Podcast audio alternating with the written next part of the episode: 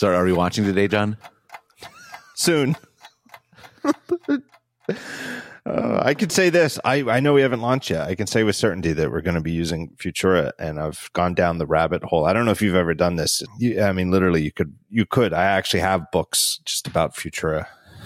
there are so many versions, but it's it's crazy. There, I thought that I had settled uh, my debate on Futura year a few years ago. Not even that many years ago, and I I bought Futura STD. I guess it's standard, but I always sorry, thought. It, sorry, what is what is it called? it's it was a font from Adobe called Futura STD, but the T and the D were lowercase.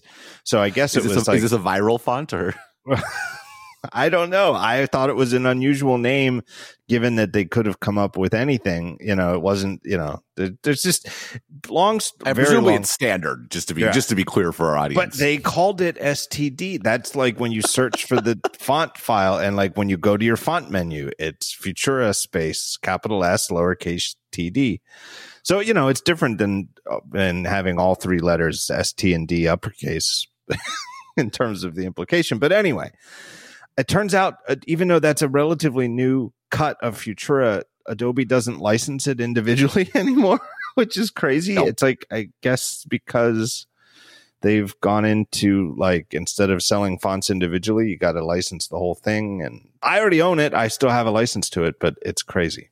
Anyway, then there's also Futura PT, and then there's Futura ND. we're waiting on you to pick out a specific subset of Futura is the issue right now. Yeah, and the one that we like best is one that we can't license anymore from 1992, but I think we found a match. anyway, As long as we're speaking of presentation and fonts, uh, I thought it was notable and appropriately linked to on Daring Fireball that Microsoft Word now enforces one space after a period. And Well- it is infuriating that it took this long. But I mean, but it's like, I actually, I know, I, I, it's not infuriating. It's infuriating that anyone argued about it this long. I think it's appropriate that Microsoft waited until now to drop the hammer because when they, it's like when they drop the hammer, it's definitely over, but they can't drop it too soon because if society as a whole is not ready for them to, to drop that hammer too soon, then what people rebelling against it. But, but I think the battle is fully won and it's, it's, it, this is a celebratory moment. but it is weird and it does get to the weird it, it there's so much that we could talk about it like part of it is that the idea of a word processor like word is sort of it's not antiquated. Because I, know that th- th- millions of hours are spent every day using microsoft word or google docs or something. But it, it for me at least the idea of having the thing you type in be the actual output is so kind of crazy that there's no it's like oh you type here and then it comes out Uh, in the end and something happens in between that formats it and puts it out on the web. And and like my point is if is that people who write and if you have the habit of just automatically your thumb hits space twice at the end of a sentence that's not that's that's not a problem. Software can fix this but the question is does it get fixed automatically on the fly as you type or does it get fixed before you actually publish? Word has to do it. Word has to do it on the fly because you hit Command P and then all of a sudden the thing you know is printing out. That's right. There's no like pipeline to publishing. Right. I, I, have, I have two responses to this. So one, my final use of Word was, as is most people, like communicating with my lawyer. Uh, and finally, finally, I got him because I was using it for like my terms of service and privacy policy and Stratechery, which are written in Markdown. And and finally, I'm like, look, we are doing this on GitHub. like, uh, I'm not going to reformat this every time because you need a way to track changes. That's why it's in there because you got to Yeah. see like little minute things, and it is actually a generally important, valuable thing. But I'm like, we we have software that does this and keeps it in Markdown format. We don't need to use Word, and that was a successful that was a successful victory for me. Number two, though, I have my site set further. My my next site. The reason why you had two spaces after a period supposedly was with typewriters and whatnot. The, the next thing we need to fix is this whole the period should be inside the quotation marks. Oh No. yeah, No, no, no. It should be outside the quotation marks. The only reason it's in the quotation marks is because of weird printing reasons. And Right. we need to fix that and change that. There's no logical reason for it to be inside. It should be outside. yeah. That's one. And and the British style, UK English, uh, their their weird offshoot of English over there. Um, They invented it. We perfected it. they, that's how they do it. So, in other words, if I'm going to say that you are my quote unquote friend and end the sentence, I I've always from the get go because I felt so strongly about it since my youth that the U.S. style of including a quote at the end of a sentence, putting the period in the quote, I've always thought it was insane. Because it makes it, no sense. It makes no sense because then how are you supposed to know if the quote is actually if the period is actually part of the quoted material? Sometimes it's obvious, like if I'm using sarcastic quotes like to say you're my friend and the implication is that you're not really my friend um, it's very clear that the period is not part of the quote because the quote is a word.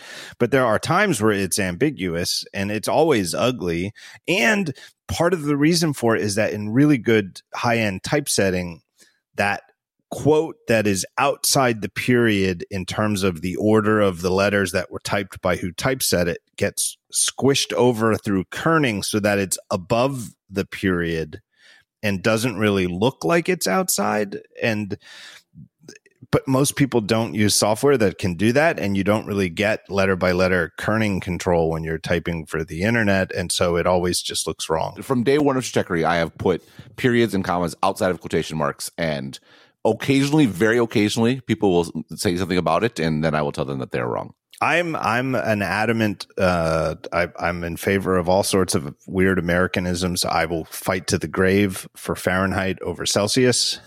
I I generally prefer American spellings over British equivalents. I think that you know, like the the U's that we drop from words like color, etc generally look better. But again, that's obviously my subjective opinion growing up with it.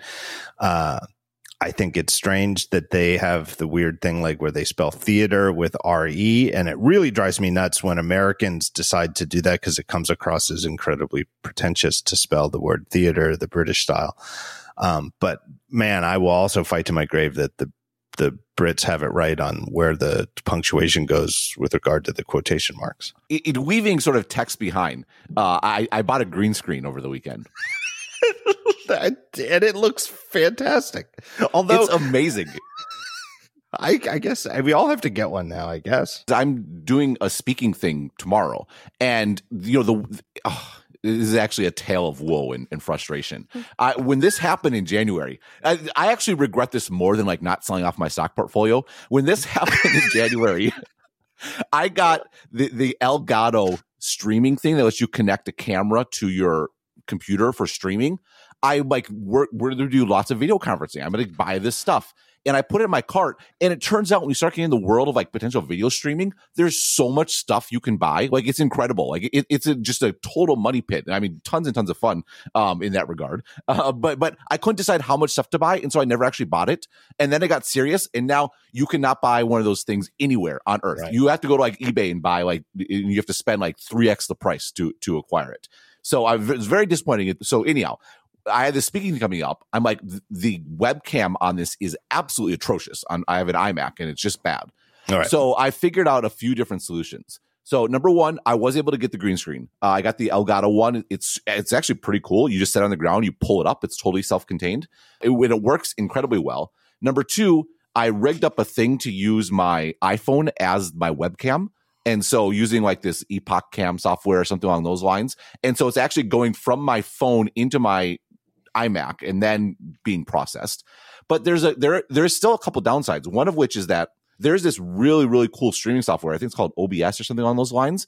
But it's because streaming and all this video stuff is obviously a Windows thing because Windows is where most gaming happens. Hmm. The like the ecosystem and the plugin is just nowhere close for the Mac. So it's actually one of those things where I wanted to do a thing where I could like overlay, like not just do the background, but also do like an overlay of like my logo or something on those lines. And you have to do this super hacky thing that just doesn't work very well because you don't have all the parts that on Windows where it'd be trivial to do. So it was, it was interesting because I haven't run into a boy, I wish I had Windows sort of situation in years, but in this case, it's totally the case. Isn't it soothing in a sort of way though that you know that at least Windows is still Windows in certain parts of the world? Like and and for me personally it's always been an irritation because I've never I've actually never even owned a Windows computer personally ever. Uh, I mean, I guess technically legally I do now that my son has a gaming PC. I guess, you know, by some legal definition I'm me and my wife are the owners of it. But so it's always been, a, eh, you know, in like in the 90s and the early 2000s when Windows was at its most dominant, it was always a source of frustration for me when X was, oh my God, the options, you have a thousand good options on Windows and you have like half of one bad option on the Mac. But anyway, it sounds right to me that there's still places in the world where Windows has it, you know, it, there's thousands of options and, and the Mac is sort of screwed. I, I, actually agree, particularly as when Apple keeps locking the Mac down more and more. Where you know, I mean, Catalina is taking this to another level, and like even in this case, to get a workaround working that would sort of sue this, you had, you had to do a so there was used to be one workaround where you do like inject something into the app to like capture the video, which of course is not allowed at all anymore. So now you have to like capture like a part of your screen that is streaming the video and then stream it to something else. And it's totally hacking. It doesn't work at all. And that's, you know, because of all the increased security stuff. But in that world, I actually agree more than ever. Like we need an operating system. I mean, obviously Linux is super hack. You can do whatever you right. want with it, but we need a consumer accessible system where people can mess around. And, you know, and I, I completely agree with you. I get it. You don't want uh, Joe random utility on your Mac being able to record your screen. I just think that it's, it, there, it, so I totally get it, and I get the how the terrible things that could happen from that. But I just feel like it should be easier to be able to say, "Here's software I really want to use, and I realize I'm giving this software the keys to my kingdom. Don't make don't nickel and dime me with 13 different." Oh, it wants your audio. Oh, it wants to see your screen. Oh, it also wants to get your camera. Let me say this software, you know, it can see through my clothes. right. let's let's accept the reality of what happens on the internet and, right. and the and the risk of future STDs. Yeah. But I mean, this is a common complaint. We're hardly the first ones to make it, but there's it's disappointing in a way I completely support and agree with iOS being super locked down. And right. like we've talked about the question like the App Store, and I'm actually opposed to side loading. I think that a better way to relieve sort of antitrust pressure on the App Store is to have alternate payment methods allowed. But I I think having a device and a system where everything's locked down and you can operate it and give it to your relatives, whether with full confidence that they'll be safe, that's a great thing. But we hmm. can't forget that computers are amazing things and we want to unleash people to do cool new stuff with it. And yeah. it's like this thing, it's like speech on the internet or something, right? Like, of course, you can get lots of bad stuff, but you want to make sure you get the good stuff too. And it's the same sort of thinking here. Of course, you want privacy and security as far as your own computer is concerned. But at some point, you also sort of have to let adults be adults, as it were. Yeah. And, you know, and I've tossed out the idea, and again, we could go on and on and on about the details, but I've also tossed out the idea that there should also be perhaps something like a developer mode or expert mode or something for Mac OS that you can say, just say, I want to put my computer in expert mode and I want to be allowed to cut my own foot off.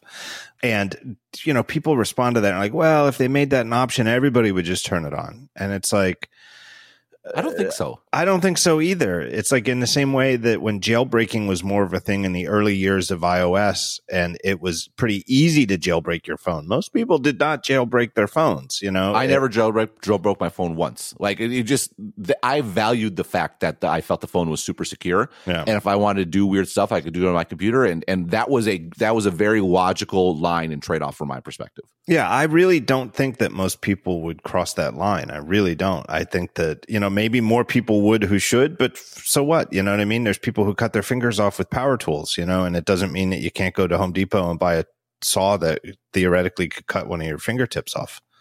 That's right. And this, I think this really lands the Windows point too, because there's, you know, there's other stuff about Windows in gaming, right? It has supports more graphics cards. There's more different approaches there. Just the whole sort of modularity and the fact that anything works. And that's the reason why there, it is glitchier. That's the reason why yeah. the user experience is not always as good. Because if you want to have a modular system where anything and anyone can come along and plug into it, you're going to have more seams. Like it's not going to be as smooth and that's fine. That's a good trade off. And I, I am with you. I am glad that Windows exists, and and it's a good thing for Apple that it exists. It, it's what remember your old article about the Mac, how the the Mac lets lets the iPhone be what it yeah. is.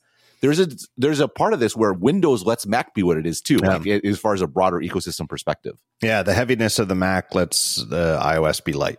Was my analogy right? And the complexity of Windows lets lets Apple be yeah. simple on the Mac and make fun of Windows for it. Yeah, but also the endearing enduring pers- popularity of Windows still keeps Mac OS on its toes.